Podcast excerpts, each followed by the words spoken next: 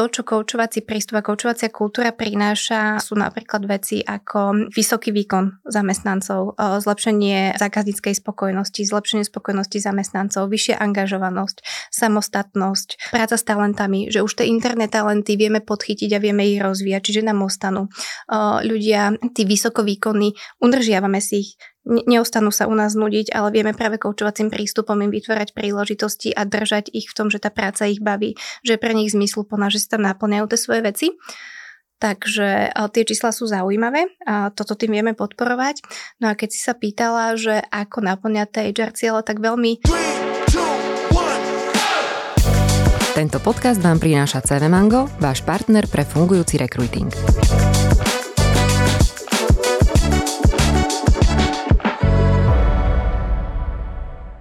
Dobrý deň, vítam vás pri ďalšej epizóde podcastu Očami HR. Moje meno je Jana Sliacka a mojim dnešným hostom je Vierka Tatajová. Vierka, ahoj. Ahoj Janka, ahojte všetci. Vierka je profesionálna koučka a lektorka koučovacieho výcviku a dnes aj kurátorka sa konferencii, o ktorej sa určite budeme tiež rozprávať.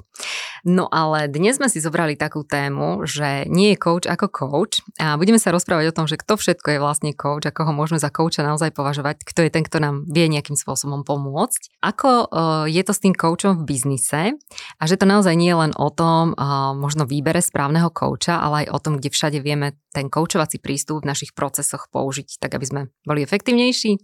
Neviem. Verím tomu, že nám to objasní Vierka viac, takže Vierka, Ty poznáš nejaký taký mýtus? Úplne, že začnem, lebo podľa mňa mýtov a predsudkov je neskutočne veľa, takže ktorý ti taký na prvú udrie? Že coach môže byť každý uh-huh. a mhm. že coachi sú tí, čo ti poradia, ako máš žiť. To sú také najčastejšie. Áno, asi to tak nebude, hej? No nie. Ešte mi napadá, že coaching je pre ľudí, ktorí majú problémy a keď ich teda nemáme, tak coacha nepotrebujeme. Hej? To veľa ľudí hovorí, ja nepotrebujem coacha, ja nemám žiadne problémy, ja si poradím aj sám. Áno, aj s týmto sa stretávam. Alebo že coaching je len pre tých neschopných ešte, by som možno, že Výborne. Píšem si na zoznam. Áno. A ešte mám také, že coaching je len pre manažerov a podnikateľov, a pretože mnoho ľudí dnes stále považuje možno coaching za cenovo nedostupný. Áno, aj toto mám už na svojom zozname. Je to tak? No nie je to tak. Nie je to tak, dobre, toto vyvrátime. No a taký, akože ešte som jeden pekný mýtus našla, že coachi dokážu vyliečiť všetko od lásky až po plešatenie.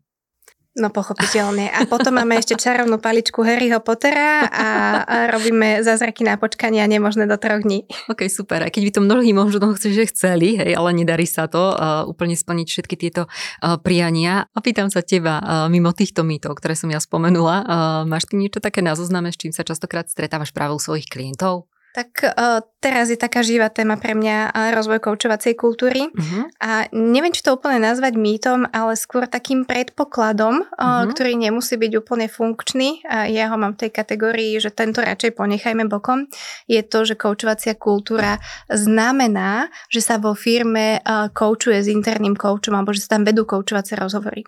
A toto je vec, ktorá nám až tak neslúži lebo rozvoj koučovacej kultúry už len z podstaty toho, že čo je kultúra, mm-hmm. čo je koučovacie, o tom, že to musí byť prítomné v interakciách ľudí, v našom konaní, v našom myslení, v tom, ako veci robíme.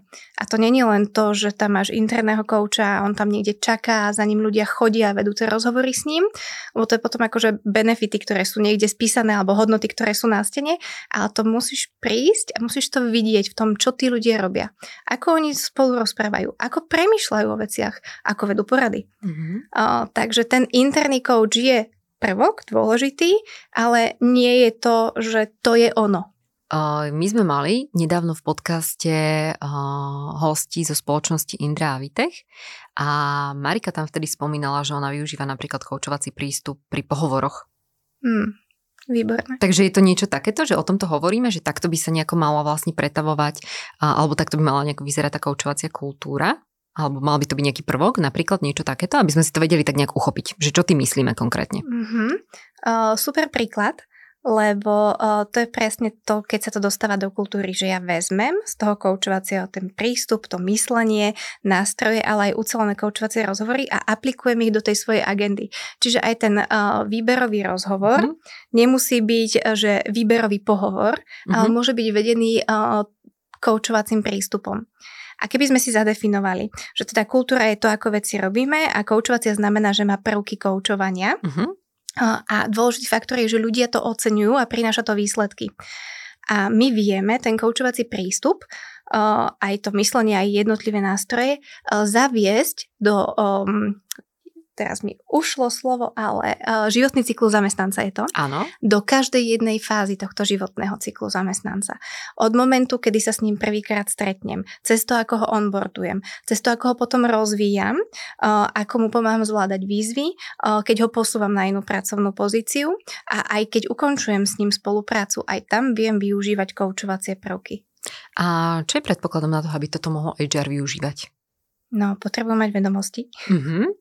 a, a, a potrebujem mať aj zručnosti, funkčný toolset a, ideálne je, ak niekto vo firme má dobré koučovacie vzdelanie. Mm-hmm. A to mhm. neznamená, že ten človek musí byť nevyhnutne interný coach, ale že on má vzdelanie, ktoré bolo akreditované. To znamená, že rozumie filozofii koučovania, rozumie tomu, čo to je a, a vie viesť koučovacie rozhovory a vie aplikovať následne aj tie prvky do agendy HR. Mm-hmm.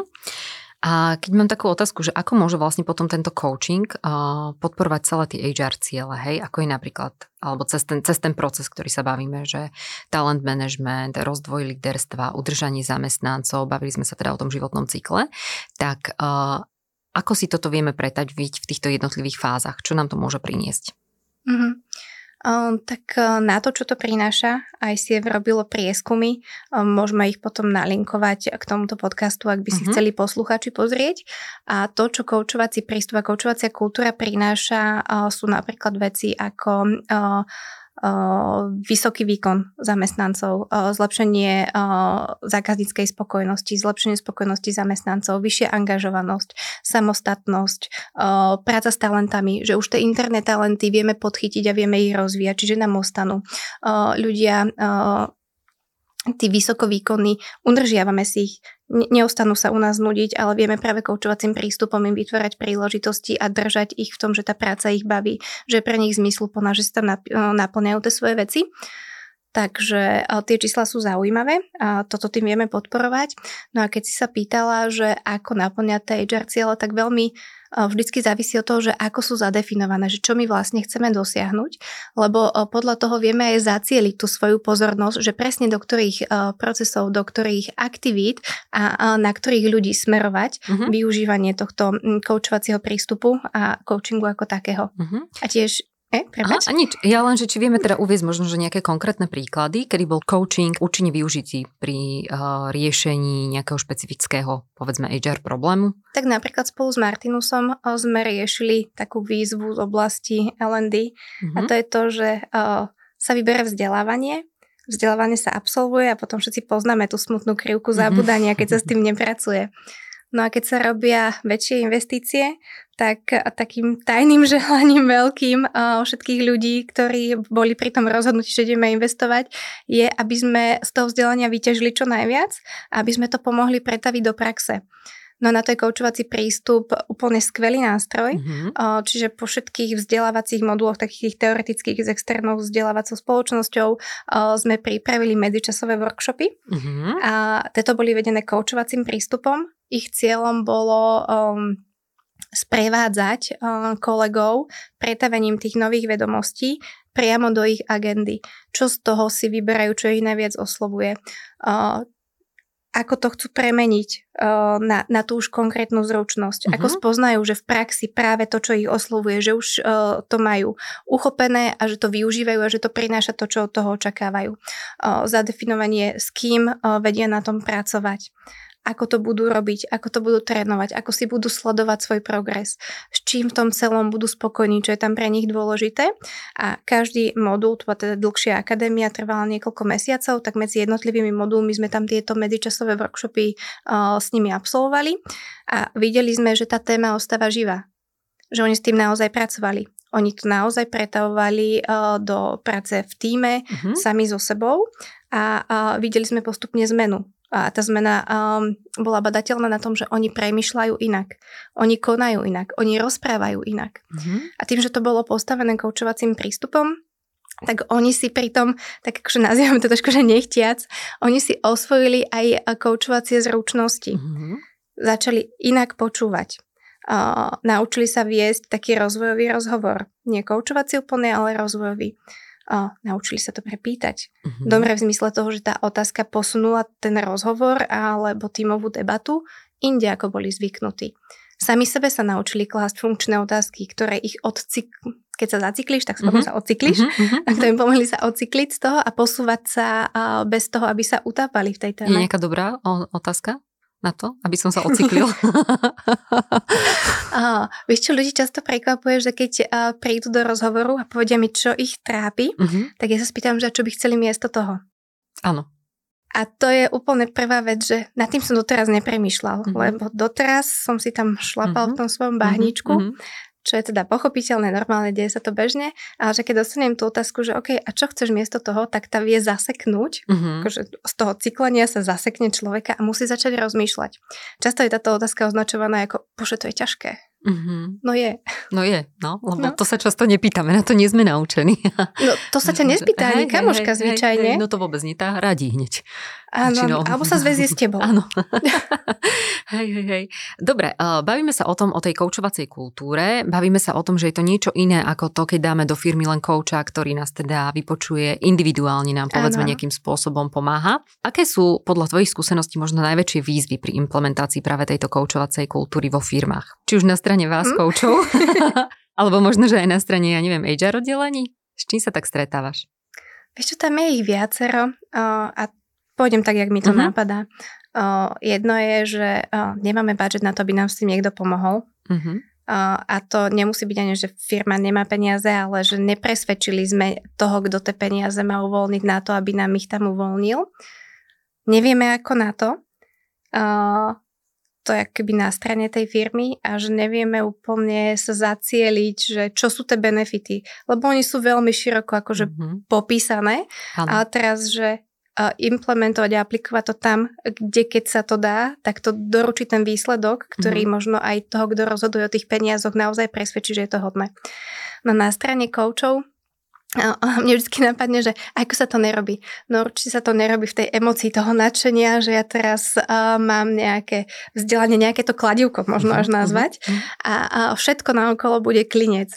Že prvá vec, ktorú ja tak ako odporúčam uh, veľmi priateľsky ľuďom, že ja viem, že vy ste nadšení z toho, čo ste sa naučili aj z toho, ako to funguje, lebo ľudia veľa tam akože idú na tej vlne emócie, že aké je to perfektné, čo všetko to umožňuje ale s týmto prísť do firmy, tak sa vám ľudia vyhnú normálne na chodbe a mhm. nebudú sa na vás ani pozerať, aby ste nezačali náhodou s nimi rozhovor. Uh-huh. Dokonca jedna z náma povedala, že to je ako niekoho opluť, keď hovoríte o coachingu. Uh-huh. No a... Sme zase pri tých predsudkoch a mýtoch.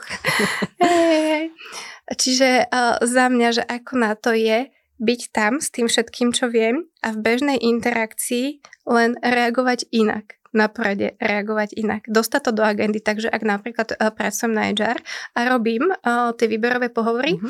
tak ja mám úplnú slobodu, aspoň z mojej praxe, uh-huh. zmeniť otázky, ktoré ja tomu človeku kladiem. Uh-huh aj tú štruktúru si upraviť tak, aby to fungovalo. Na toto nepotrebujem extra budget a nepotrebujem na to ani nikoho schválenie, lebo môjim výsledkom má byť uh, vybratý človek podľa profilu, ktorý zapadne a bude to fungovať. Mm-hmm. Takže... Napadá ti nejaká dobrá otázka, ktorú môžeme využiť? pri rozhovore s novým uchádzačom alebo mm-hmm. pohovore?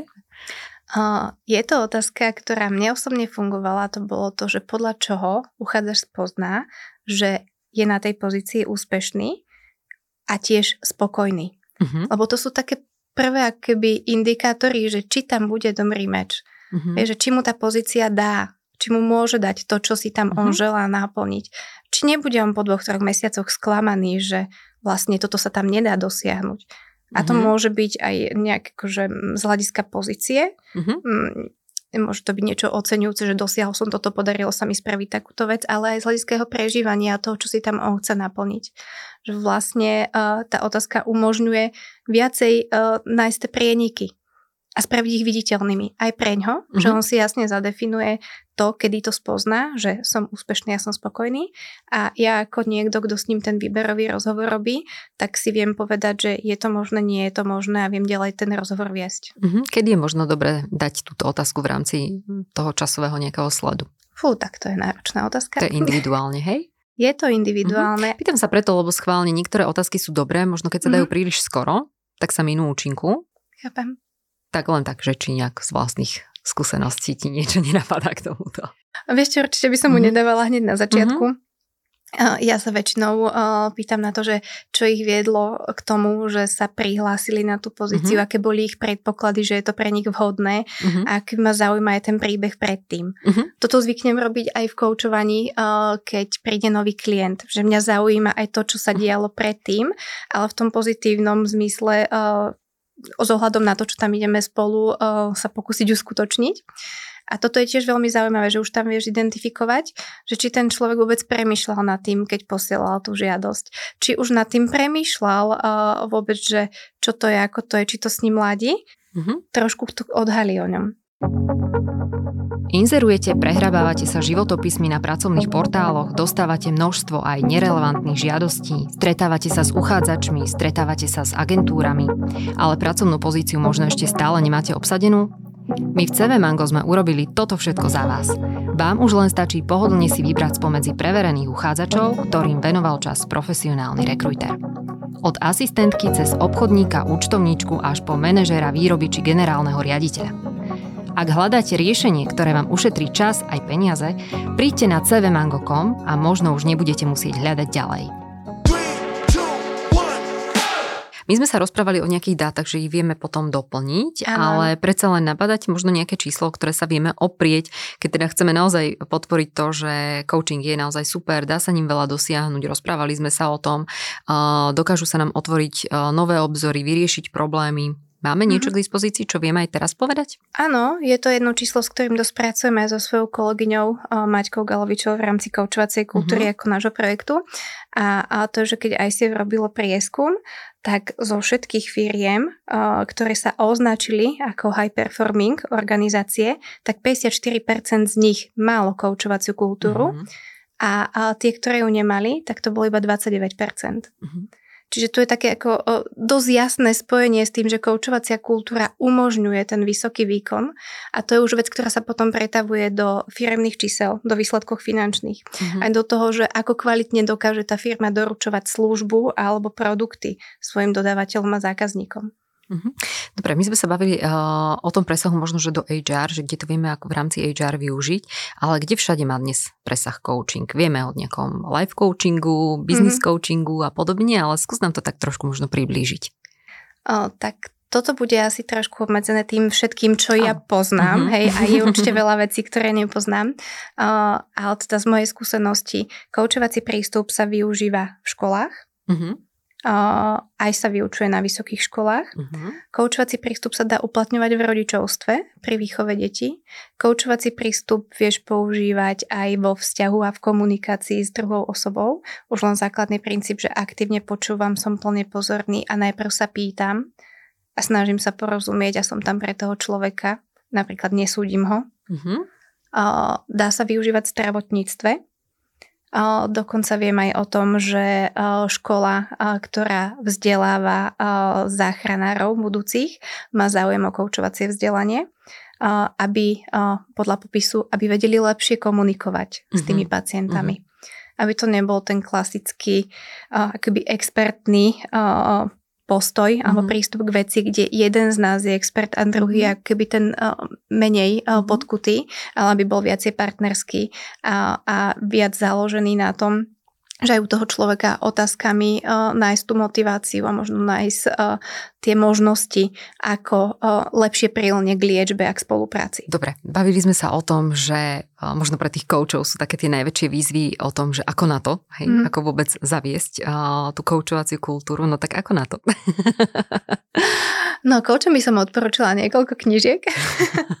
Mám ja jednu obľúbenú, ale ono je to celkovo výzva aj Však preto... ako povedz, že akú obľúbenú knižku? No, ja ju tu mám aj so sebou, môžeme si ju mm-hmm. potom odfotiť.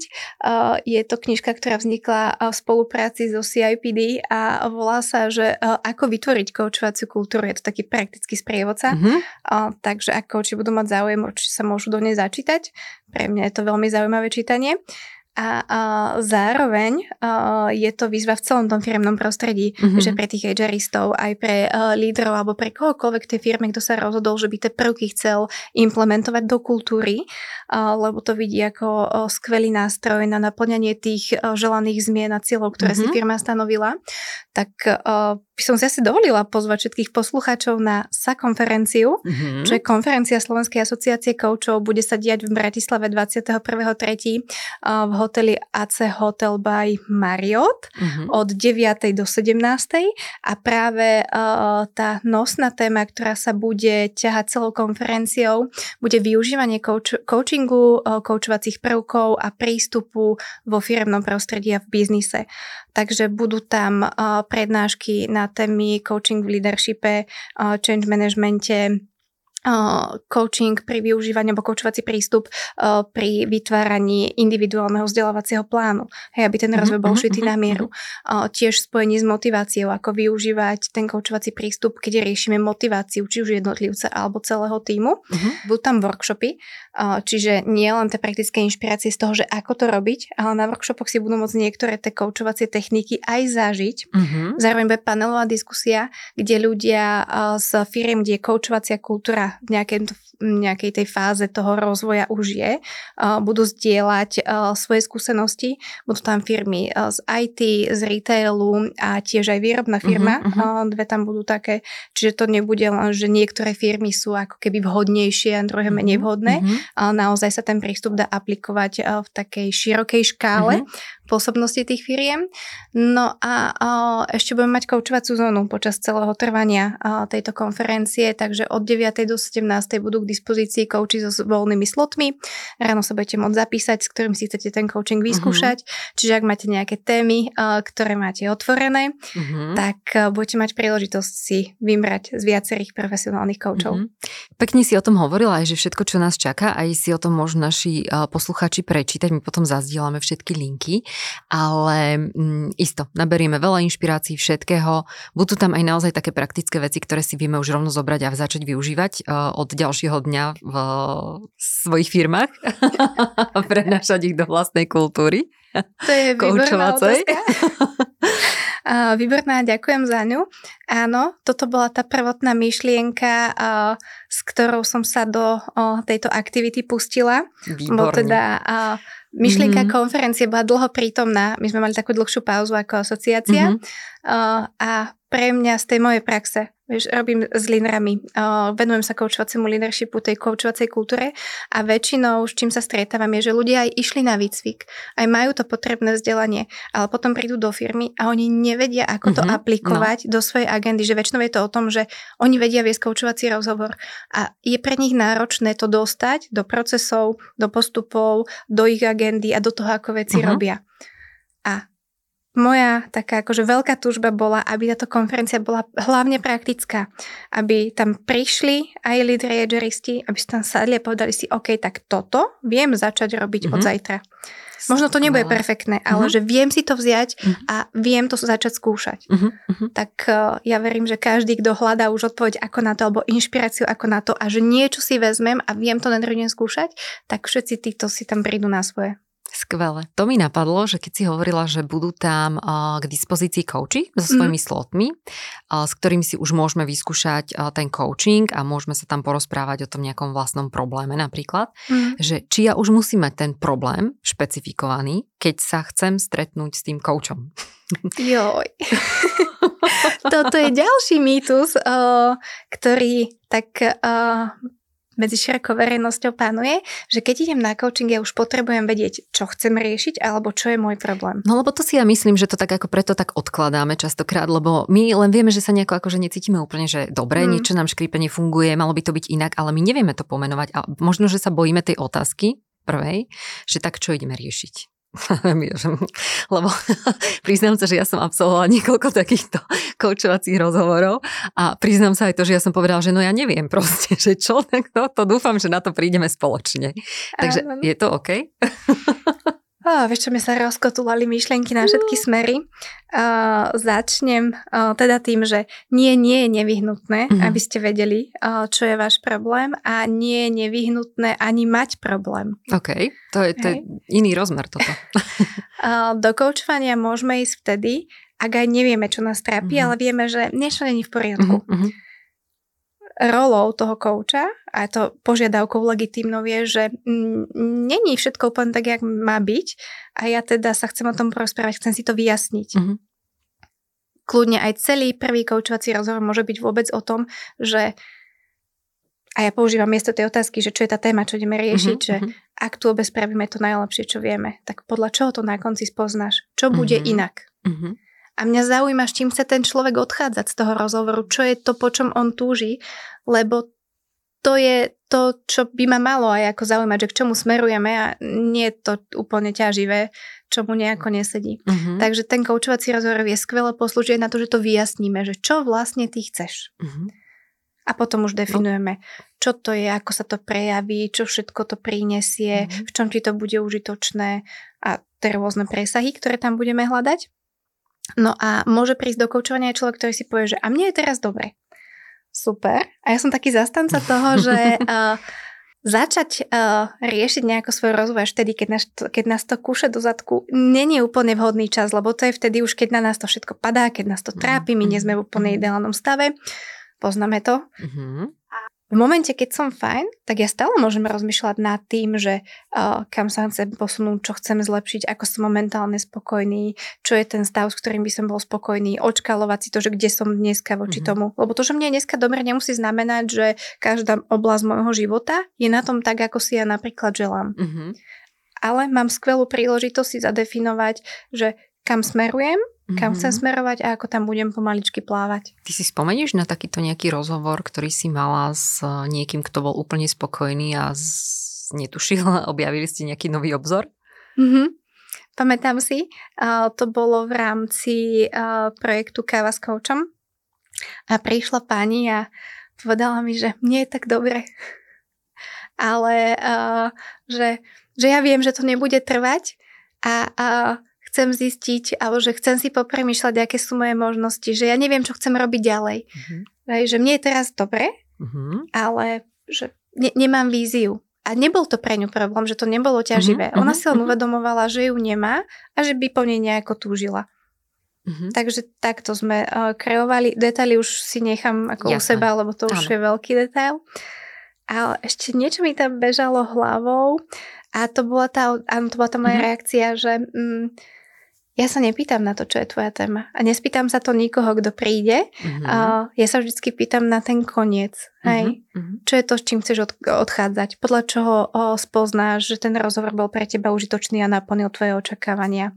Za akým výsledkom dnes, dnešného rozhovoru budeš spokojná? Uh-huh. Takže Nemusíš sa bať, ak nemáš pomenovanú tému, tak uh, nie každý coach sa musí spýtať na to, že čo tá téma je a niekto sa ťa rovno spýta, že čo si želáš mať na konci. Super. Koľko o, stretnutí je potrebné na to, aby sme došli do toho konca? Niekedy aj jedno, aj to nemusí mhm. byť celé. Oh. a bavíme sa celé, že čo je to stretnutie. Hej, štandardne si dávame nejaký časový blok, nejaké to rozpetie 60 až 90 minút. Uh-huh. A ja napríklad nekoučujem viac ako 90 minút, lebo potom je to veľmi vyčerpávajúce pre obe strany a už to není také užitočné. Uh-huh. A, a už sa mi stalo také, že za 15 minút sme vyjasnili, že čo teda vlastne ten mm-hmm, človek mm-hmm. chce miesto toho, čo má. A tam sa stalo také, super, ja už viem, čo mám robiť. Postavil sa, odišiel. Oh. um, a to ale expresné. Niekedy sa to stáva uh, a je to fajn, lebo uh, takým naplnením pre kouča je, keď ho ten koučovaný prestane uh, potrebovať že není úplne v súlade s etikou vytvárať vzťah závislosti uh-huh. a každý z nás uh, by mal cieľiť a tužiť potom, aby nás tí ľudia nepotrebovali. Uh-huh. Lebo toto môžu byť tiež také akože predsudky s týmto spojené, že ja už keď teda začnem ten rozhovor s koučom, tak on ma bude dovtedy e, žmýkať, kým zo mňa nevyžmýka všetko alebo uh-huh. podobne, hej, že je to taký beh na dlhú trať si to môžeme predstavovať, hej, že to už proste bude dlho trvať. Ale toto si ma celkom prekvapila s tým, že naozaj sa to dá vyriešiť aj takto rýchlo, že niekedy, hej? Ano, asi niekedy. v závislosti od toho, že aký je ten, mm, tá otázka, s ktorou, ktorá mi víri niekde tam v podvedomí v hlave. Ano, náročná. Ano. a potom sú aj dlhodobé spolupráce, mm-hmm. ale to by mali byť definované alebo charakterizované tým, že to není uh, dlhodobé niekoľkoročné sprevádzanie v jednej téme. Uh-huh. Lebo to už je taká indikácia na iného odborníka. Uh-huh. A môžeme kľudne spolupracovať s klientami aj 2-3 roky stále v inej téme uh-huh. uh, pri, uh, ako podpora pri projektoch, uh, pri nejakých výzvach, ktorými prechádza, ale nemalo by to byť, že zostávame v tej jednej téme uh-huh. dlhodobo. Dobre, a ak sa bavíme o takej tej krátkodobejšej spolupráci, tak len tak pre takú nejakú predstavu, že aby sme my vedeli, že koľko cca stretnutí absolvuje ten klient s koučom, alebo možno aj tak sa opýtam, že koľko tých stretnutí by mal klient absolvovať, aby už cítil možno, že nejaký posun, cítil, že to funguje, hej? Mm-hmm zase je to subjektívne a, uh-huh. vieme to trošku uh-huh. objektivizovať, tak cirka tie tri stretnutia. Uh-huh. Že keď sa bavíme o tom, že uh, on by mal cítiť ten klient zmenu už počas prvého stretnutia. Uh-huh. Uh, ako pracuje v medzičase je na ňom, ale uh, ak obidva robia to najlepšie, čo vedia, tak už medzi prvým a druhým stretnutím by mal byť badateľný progres. Uh-huh. Uh, ja som ukotvená teda v Solution Focus Brief Coachingu a tie tri stretnutia uh, sú niečo, čo viem nazvať až štandardom, že ak je tá téma náročná, že veľký oriešok na úskanie, tak tu sa vieme výrazne pohnúť.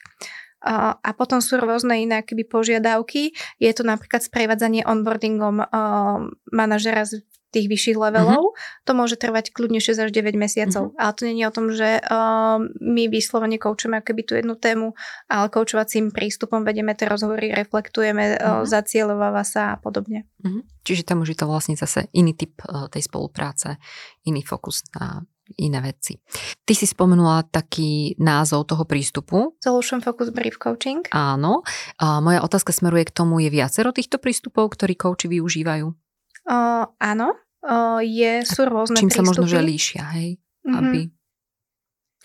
To je dobrá otázka a skvelý priestor, keby uh, odozdať uh, cennú informáciu.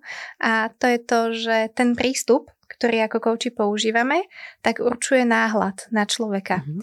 A ja ako niekto, kto je ukotvený v Solution Focus prístupe, voláme to tak v našej hantírke, že SF uh, mm-hmm. prístup, tak ja nahliadam inak na človeka a na jeho témy, ako napríklad kolegyňa, ktorá vychádza z existenciálneho prístupu uh-huh. a ona rieši viac zmysluplnosť napríklad, že to je to dominantné, čo ju sprevádza tým, ako ona počúva, ako ten rozhovor vedie. Ja sa viac orientujem na to, že ma zaujíma nejaké to želaná zmena, želaná budúcnosť klienta a že sa na ňo pozriem ako na plného zdrojov a že verím tomu, že riešenie, s ktorým on príde, že to bude funkčné uh-huh. a že mi, je mi partnerom ten človek. Mm-hmm. A napadá mi potom ešte hmm, transakčnej analýzy, keď vychádzame, tak spôsob, akým počúvame, sú klasické tri stavy od Rika Berného, dospelý, rodič a uh-huh. dieťa.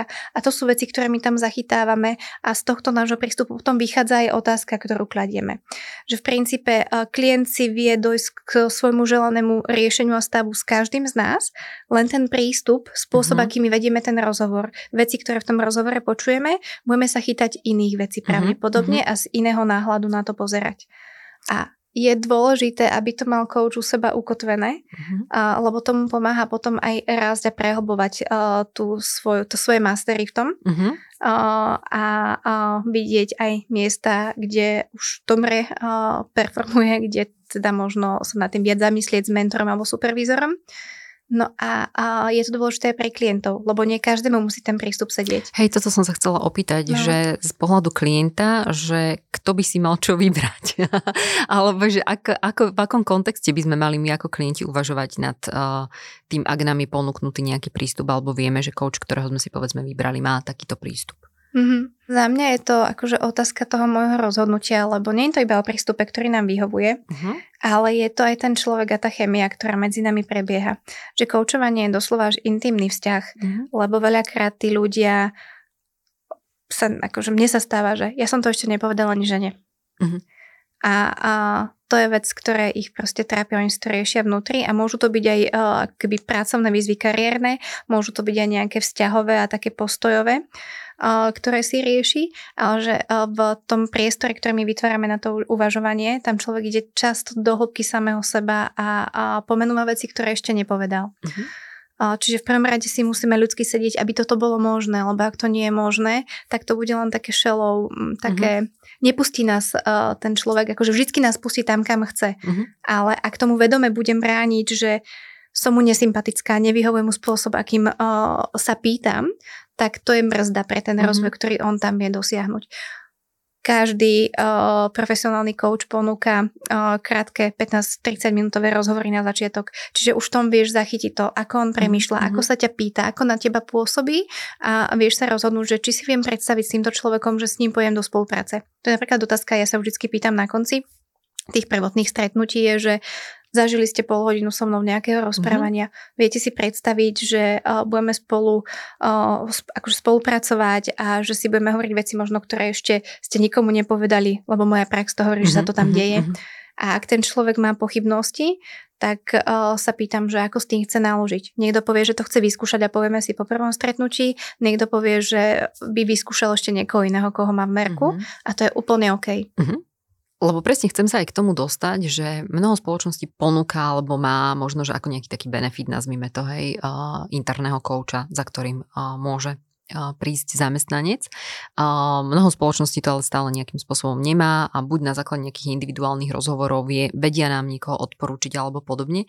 Ale čo ak teda nemám nejako dosah, ako sa v tom celom zorientovať, ako si vlastne nájsť kouča, ktorý mi pomôže.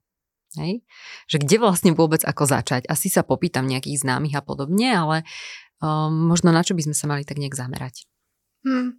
Ja by som asi začala tým, že uh, sú asociácie, uh, ktoré združujú profesionálnych koučov a sú nejaké náležitosti, ako vôbec poznám toho profesionálneho mm-hmm. kouča. Lebo teda úplne prvý oriešok v dnešnej dobe je rozlusknúť, že či ten človek je kouč.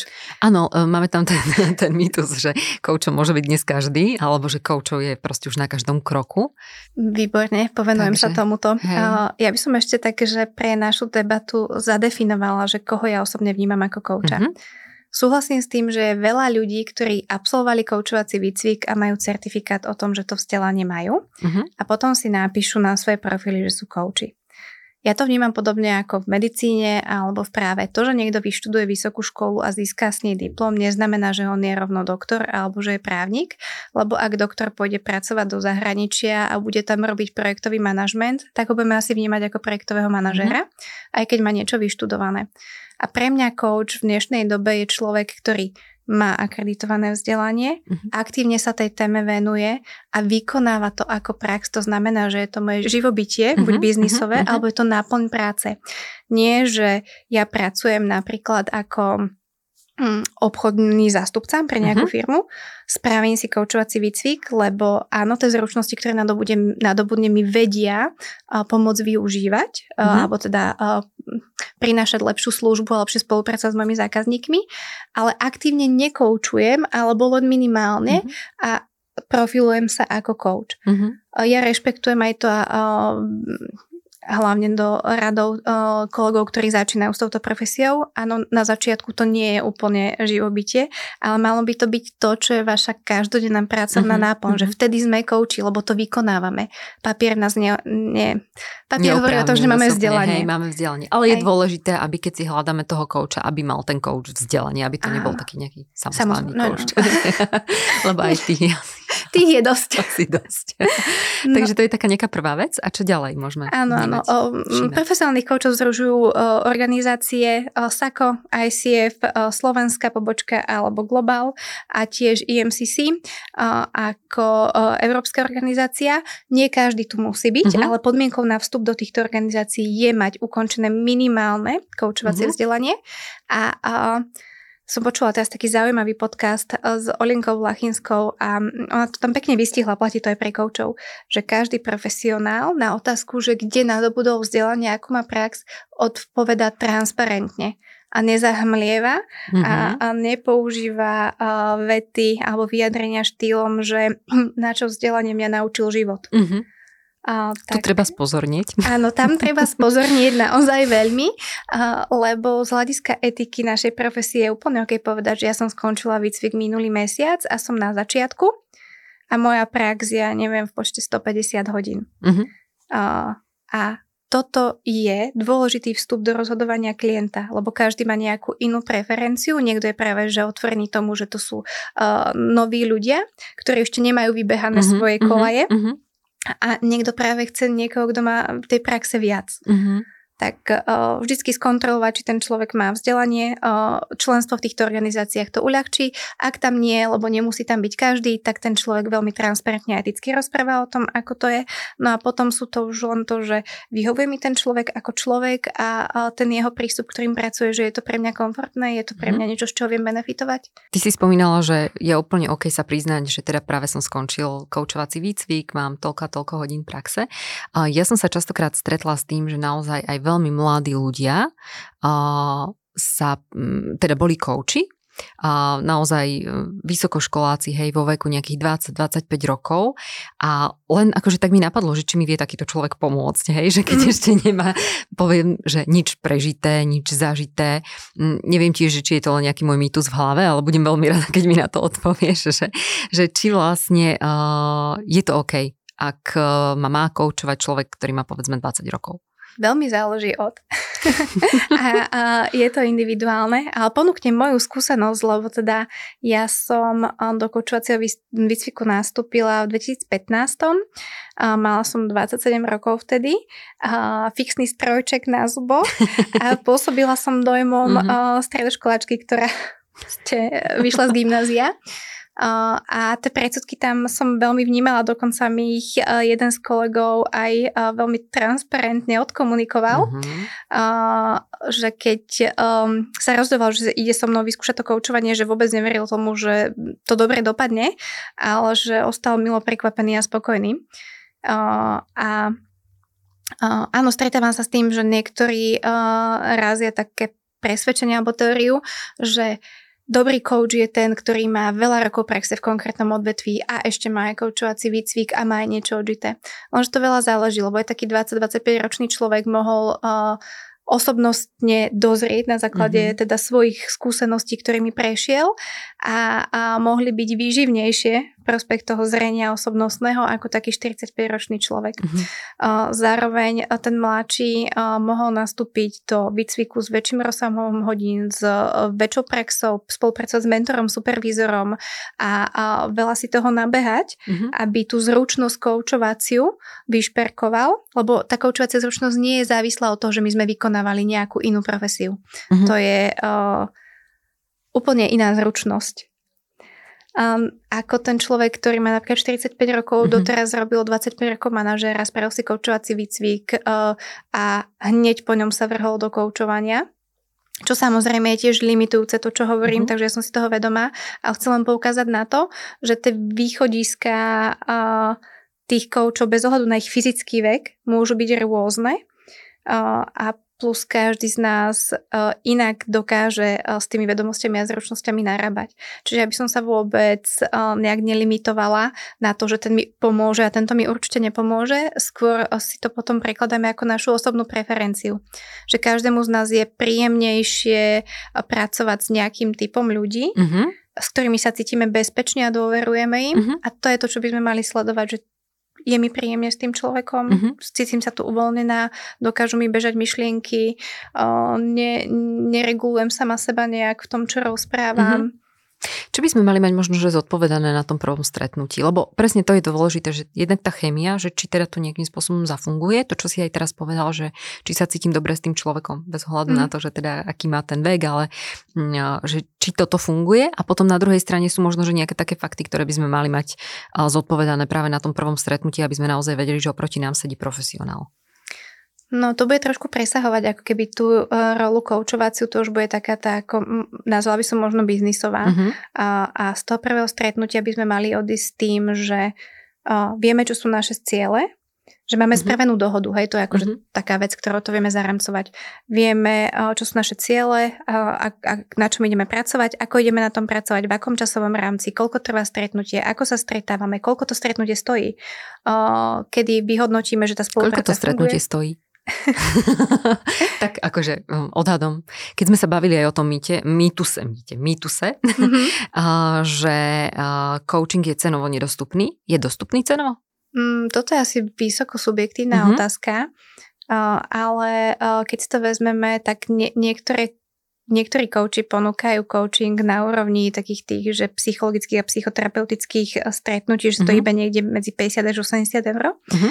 A, a potom už s prichádzajúcou praxou je úplne bežné, ak to stretnutie stojí niekde medzi 100 až 300 eur. Uh-huh. A ono závisí od lebo niekedy sú ceny aj stanovené, napríklad keď sa ide do tendrov, tak uh-huh. spoločnosť si stanoví, že C-level coaching je, ja neviem, 250 eur. Potom máme stredný manažment, tam je to tak za 170 eur. Uh-huh. A máme najnižší level manažmentu a tam je to, že pre nás max 120. Ono to závisí od toho, že aký má ten človek dopad. Uh-huh ad jedna, aké náročné témy rieši uh-huh. a, a ako ako potrebujem, aby tam performoval a ako z toho potom profituje spolo- no, akože spoločnosť, v ktorej pracuje. Uh-huh. Ale je úplne bežné, že uh, ako stúpa prax, tak proste tá cena ide hore. Rozhodne. To je jedna vec a zároveň uh, je to podporujeme aj tými uh, prieskumami, že ak proste koučovací prístup vie zvýšiť performance celej spoločnosti uh-huh. alebo týmu, ono sa to tej firme vracia. Je to investícia, pre mňa to uh-huh. není náklad nikdy. Uh-huh a, a aj keď prichádzajú nejaké feedbacky na ceny, ja úplne rozumiem tomu, že každý máme inú finančnú situáciu. Potom je ale otázka, že či toto v tej situácii, v ktorej som, že či toto je ten nástroj, ktorým ja viem riešiť tie problémy, mm-hmm. ktoré sú tam. A zároveň každý z nás koučov ponúka aj pro hodiny. Mm-hmm. Čiže aj to je možnosť. Za mňa to vnímam ako dostupné. Otázka je potom pre mňa, že či je to niekedy to najvhodnejšie. A či nie sú nejaké iné cesty možno aj. Mm-hmm. Dobre, odbušili sme, alebo teda vtrhli sme do toho trošku, ale teda mal by mať zodpovedanú aj tú cenu. Ano, a na tom stretnutí mal by mať zodpovedané, že kedy sa budete stretávať, ako sa budete stretávať, kde sa budete stretávať. Ano, Ešte to vieme niečím doplniť? Tiež by sme mali mať aj dohodnuté, že ako ukončujeme spoluprácu, hej, že kedy, o, kedy je ten stav, keď sme spokojní a už sme uh-huh. naplnili tie ciele. O, a tiež aj, že ako ukončiť tú spoluprácu, ak sa neposúvame, ak sa ukáže v mhm, procese mm-hmm. niečo, čo nám nedovoluje spolu pokračovať tak, ako to eticky a vhodne pre obe strany ukončiť. Mm-hmm. Kedy je taký vhodný moment na to, že možno ak cítime, že to nejako nepokračuje, tam, kam by sme chceli, aj keď my mhm. sme sa rozprávali, že už medzi tým prvým a druhým stretnutím by malo byť vidieť ten progres.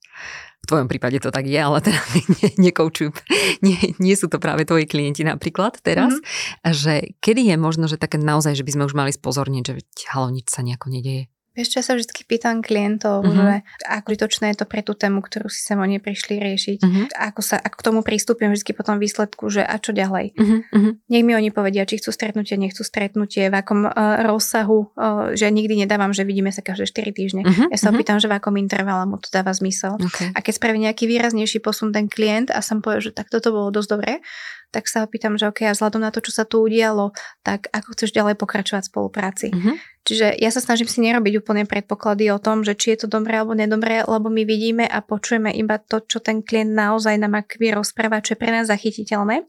A niekedy, aj keď máme pocit z toho, čo sa deje, že on nenapreduje, tak on môže na tej svojej uh-huh. úrovni, napríklad emocionálnej, že ja napríklad som kľudnejší uh-huh.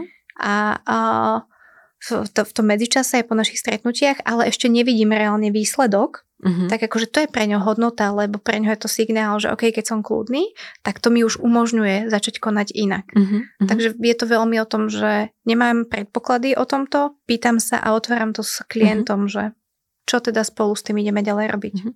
Si spomenula kľudnejší a teraz mi napadlo, že aj kľudnejšia, Aha. že sú možno, že nejaké otázky, ktoré viac riešia muži a viac ženy. A, ako, nepatrím asi k fanúšikom toho delené na ženské a mužské, a, ale je, že viem badať hlavne je to na tej úrovni, že vyšší manažment alebo majiteľia firiem, majiteľky firiem, uh-huh. že sú veci, ktoré sú podobné, s čím prichádzajú uh-huh. práve ženy a s čím muži. A, a ženy si riešia takéto svoje, že mať uh, výkon a prinášať uh, hodnotu uh, aj do tej pracovnej oblasti a zároveň byť ako keby aj doma uh, uh-huh. naplno. Uh-huh a majú to tak akože, že voči celej rodine a muži to majú dosť podobne, akorát oni si tam riešia, že byť tam, ale v inom slova zmysle, že oni ten pracovný výkon tam majú, takže to vnímajú svoju parketu a... a to je pre... taký ten prím, hej? Hej. Uh-huh. A, tiež zároveň chcú ako keby uh, byť doma, ale že nemajú tam až taký klež ako tie mhm. ženy. Uh-huh. Že oni to tak trošku citlivejšie prežívajú. A opäť, že je to moja skúsenosť, moja mhm, bublina, uh-huh, s ktorou uh-huh, pracujem a, a vzorka tých niekoľko desiatok čisto ľudí není určite vypovedná. Tak... Uh-huh. Ale pobadala si. Áno, povedala som. No. povedala si to. Tak. Dobre, my sa blížime k záveru, ale ja mám takú jednu otázku teraz na teba, že rozprávali sme sa o tom, že niekedy sa dá ten problém, neviem, že či je to vôbec vhodné slovo um, je. povedať problém, je, lebo niekto nás učili, že problém slovo by sa nemal používať, ale dobre, použijeme. Mám dovolené, môžem. Uh, že niekedy sa to, ten problém vyriešiť aj na tom prvom stretnutí. Hmm. A, tak predpokladám, že vychádza že si nejaké svojej vlastnej skúsenosti. A, keď si toto, toto povedala, tak jediným od teba sa spýtať, že, že čo môže byť napríklad taký ten problém, ktorý sa dá vyriešiť na tom prvom stretnutí. Že s čím povedzme za tebou tak zvyknú prísť uh, ľudia a vieš to vyriešiť. A uh, rozmysli si, že čo povieš, lebo ja budem chcieť vedieť aj návod. oh. hmm. Vieš čo, napadla ma skúsenosť o tom, keď uh, prišla za mnou uh, dáma s dilemou, uh, robila rozhodnutie. Uh-huh. A prišla s tým, že ona nevie, koľko teda bude na tým ešte tráviť času. A uh, na konci stretnutia prvého mala jasne zadefinovaný smer, čo je dôležité. A ona odišla s tým, že to rozluskla a odchádzala nielen s tým, že čo je dôležité, ale aj s tým, že spravila rozhodnutie, ešte si chcela nechať čas, aby to dobehlo, aby to nebolo v tej emocii, že nech si to tak zvaliduje, že ak aj večer a ráno si povie, že toto je ono, tak je to ono. Mhm. Takže ráno to niekedy... večera. Áno, áno. Niekedy, takže to môže byť z kategórie, že robím rozhodnutie, uh-huh. doma si okolo neho tancujem mesiac, dva Áno. a na tom stretnutí ho vyjasním a ja uh-huh. odídem s tým, že je to vybavené. Aké otázky si môžeme dať? Keď stojíme pred takouto, lebo toto je myslím si, že jedna z takých veľmi častých vecí, že cítime, že nevieme, ako sa máme rozhodnúť, zľava, sprava, z hora, z dola, to stále rozoberáme s každým a stále nevidíme ten hmm. uh, nejakú tú cestu k tomu mm-hmm. cieľu. A čo si môžeme dať? E, nauč nás teraz nejakých pár otázok, ktoré si zapisujte si to poctivo, ja si to tiež idem zapísať, ktoré si môžeme večer položiť. Uh, oni sú kontextuálne. Ja uh-huh. keď sa um, väčšinou juniornejší kolegovia sa pýtajú, že čo sú tie otázky, čo sa pýtate, že ktoré ano, sú ano, akože uh-huh. zázračné, tie silné. No, ja som teraz presne ten junior. a ja vždy odpovedám, že keď vám ich niekto nadiktuje, že to sú obyčajné otázky uh-huh. uh, a ničím sa nezdajú ako keby čarovné, ale majú silu v kontexte, v ktorom ten uh-huh. rozhovor prebieha. Čiže toto by som chcela ozvučiť, že neexistuje univerzálna funkčná otázka, ale že v tom kontexte, na základe toho, ako coach počúva a kedy tú otázku položí, akú položí, vie ten rozhovor výrazne posunúť. Ale keď sa vrátim k tomuto, tak to, čo sa objavovalo, keď začala rozprávať ten príbeh, že ona nevie, ako spraviť dobré rozhodnutie. A čo je to dobré rozhodnutie? A, a bojí sa, že spraví chybu. A keď sa to dobré rozhodnutie opakovalo viackrát v tom jej príbehu, ja som sa spýtala, že aké rozhodnutie by považovala za dobré. Čo sú náležitosti toho rozhodnutia? Nech si zreflektuje. Aj to, nielen, že nech si ho teraz zadefinuje, že čo by to rozhodnutie malo splňať, aké atribúty, uh-huh. ale že či už niekedy spravila podľa nej dobré rozhodnutie. Uh-huh vyťahujeme aj z minulosti, hej, že ak už niekedy spravila to dobré rozhodnutie, to také, ak si ho dneska zadefinovala, tak kedy sa jej to podarilo, ako to spravila, hej, ako k nemu dospela, či je tam niečo z toho, čím sa vie inšpirovať aj dneska. A keď hej, tak ako prenášame eh, do toho, že a ak spraví to rozhodnutie podobne dobré, ako spravila vtedy, tak kde všade sa to má prejaviť to rozhodnutie, čo má zmeniť. Lebo my keď robíme rozhodnutie, tak my ideme niečo meniť. Uh-huh. Niečo prestane byť a niečo sa objaví. Tak čo predpokladáme, že sa zmení? Kde by sme tú zmenu aj chceli vidieť? Čo od toho očakávame, že tá zmena prinesie? Hej, a tam si už zadefinuje, že tak predpokladám, že by to mohlo toto zlepšiť, tu by sa to mohlo previť, toto by sa mohlo zmeniť. Ale asi by to znamenalo aj toto. A, a bavíme sa už o tom podľa toho, v akom kontexte prináša tie prejavy. A ja nie že čo všetko a na čo všetko, ale aj na koho to bude mať dopady a čo jej to umožní. To je tiež dôležité tej osobe, že ak spraví takéto rozhodnutie, čo jej umožní spraviť to rozhodnutie. Mm-hmm si zadefinujeme e, v také, keby, nazvime to metaúrovni alebo o stupeň vyššie uh-huh, v mhm, úrovni, uh-huh. že ak to rozhodnutie naozaj bude dobré, podľa nej dobré, uh, s tými prejavmi, ktoré očakáva, tak sa vraciame do toho, čo s tým prišla, že a čo z toho, hej, ktorá tá cesta, ktorú, ktorú si tam akože zvážuje, sa tomu najviac podobá. Hej, že tam najväčší uh-huh. predpoklad, lebo to není, že to není lineárne, že nevyhnutne, ale že ktorá z tých um, volieb, uh-huh. ktoré sú na stole, uh, najviac splňa alebo uh, pracujeme s predpokladom, uh-huh. že nás posunie tam uh-huh. k tomu stavu, ktorý chceme tam mať. Môžeme dospieť aj k tomu, že žiadna. Uh-huh. A to už potom zmetieme aktuálne možnosti To už dole. potom nie je na to jedno stretnutie. nie, to už nie je. Ale že pokiaľ uh, je to, uh-huh. tak uh, sa vie klient pre, prikloniť k tomu. A to sa tam aj stalo. A veľmi čarovné na konkrétne tomto stretnutí mm-hmm. bolo, že ja som netušila vôbec obsah tých stretnutí. Ja tým, že sa nepýtam na detaily, ale skôr sa pýtam na to, ako ten človek nad tým rozmýšľa, v akom vzťahu to má, ako ho to posúva, kde je to zasadené v kontexte jeho života, tak uh, ja nikdy nejdem do detailu, mm-hmm. čo je to za tému, čo je toto rozhodnutie, aké je toto rozhodnutie, že nech mi to pomenuje, mm-hmm. neviem, B červené, uh, C modré a podobne. A tak ja som zistila až asi po mesiaci, že o čom sa ten človek rozhodoval. Aha. Nepatrela som potom. Áno, áno. Len sa mi Čiže, ozvala tá uh-huh. osoba. Čiže vlastne ty si ani nevedela, že aký bol, a čoho sa týkalo toho roz, to rozhodnutie? Týkalo sa zmeny. Zmeny. Uh-huh. Týkalo sa zmeny. Uh-huh. To som vedela, že rieši zmenu. Uh-huh. Zaujímavé. Tu preklopí možno to, že veľa ľudí uh, pracuje mm-hmm. s predpokladom, že oni musia rozprávať áno, detaily na tom áno, koučovaní. Áno, toto bolo a zaujímavé. Mm-hmm. Koučovať sa dá aj v metaforách. Mm-hmm.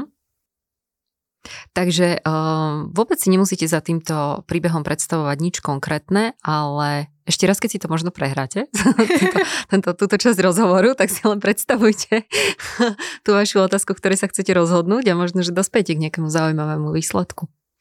Dajte nám vedieť možno potom.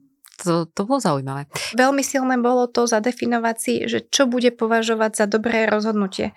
Že my štandardne sa rozmýšľame, že ktoré je to lepšie, mm-hmm. ale tam ešte tá definícia vôbec, že čo ja považujem za dobré rozhodnutie, aké náležitosti má splňať, aby som si ja spätne vedela povedať, že to bolo dobré rozhodnutie. Uh-huh. Možno pri tejto otázke, keď si to budú posluchači prehrávať, tak chvíľku zotrvať. Nechávame vám čas, posluchači. Dobre, takže milí posluchači, verím, že ste si zapamätali tieto cenné otázky, ktoré nám uh, Vierka ponúkla, aby sme ich vedeli využiť aj uh, v svojom vlastnom takom možno rozhovore sami so sebou. Uh, ja ti veľmi pekne ďakujem, Vierka, že si nám prišla porozprávať o tom, čo je tá koučovacia kultúra, ako ju postupne možno že zavádzať v našich spoločnostiach, ako si vybrať kouča a vôbec všetky tieto cenné rady. Ďakujem veľmi pekne. Ďakujem aj za možnosť to pozdieľať. No a milí poslucháči, pokiaľ vás táto epizóda zaujala, vyplynuli vám nejaké otázky alebo podobne, tak uh, určite vám bude nielen teda Vierka, ale aj ďalší uh, certifikovaní kouči uh, zo Saka k dispozícii na SAKO konferencii, ktorá sa bude konať 21. marca 2024 v Bratislave. A Určite pokiaľ e, teda, či už máte alebo nemáte nejaký problém, tak e, vám odporúčam, aby ste využili aj možnosť e, stretnutia s koučom, ktorý tam bude k dispozícii, bude ich tam niekoľko a môžete si takto vyriešiť možno, že svoj problém alebo otvoriť nejaký obzor nejakej novej otázke vo vašom živote. Tak a ja by som Janka ešte doplnila, mm-hmm. že ak si vlastne teraz posluchači kladú otázku, že kto sú to tí Sako kouči, mm-hmm. tak na YouTube kanáli Slovenskej asociácie koučov nájdete krásny projekt, volá sa My sme Sako a postupne predstavujeme v krátkých rozhovoroch rozhovoroch našich členov, tak po profesnej stránke, ako aj po tej súkromnej. Takže hoďte na to určite očkom, už je tam 27 rozhovorov a môžete tak navnímať, že čo je to za komunitu. Viacerí z nich budú účastní aj koučovacej zóny a, a našej sa konferencie, takže ich budete mať možnosť stretnúť aj v Bratislave 21. marca. Super, takže tam si to môžeme vlastne na tom YouTube pozrieť a keď sa nám niekto páči, tak sa rovno potom zapísať. Napríklad. Dobre, výborne. Tak ďakujem veľmi pekne a vám, milí poslucháči, prajem pekný deň. Pekný deň.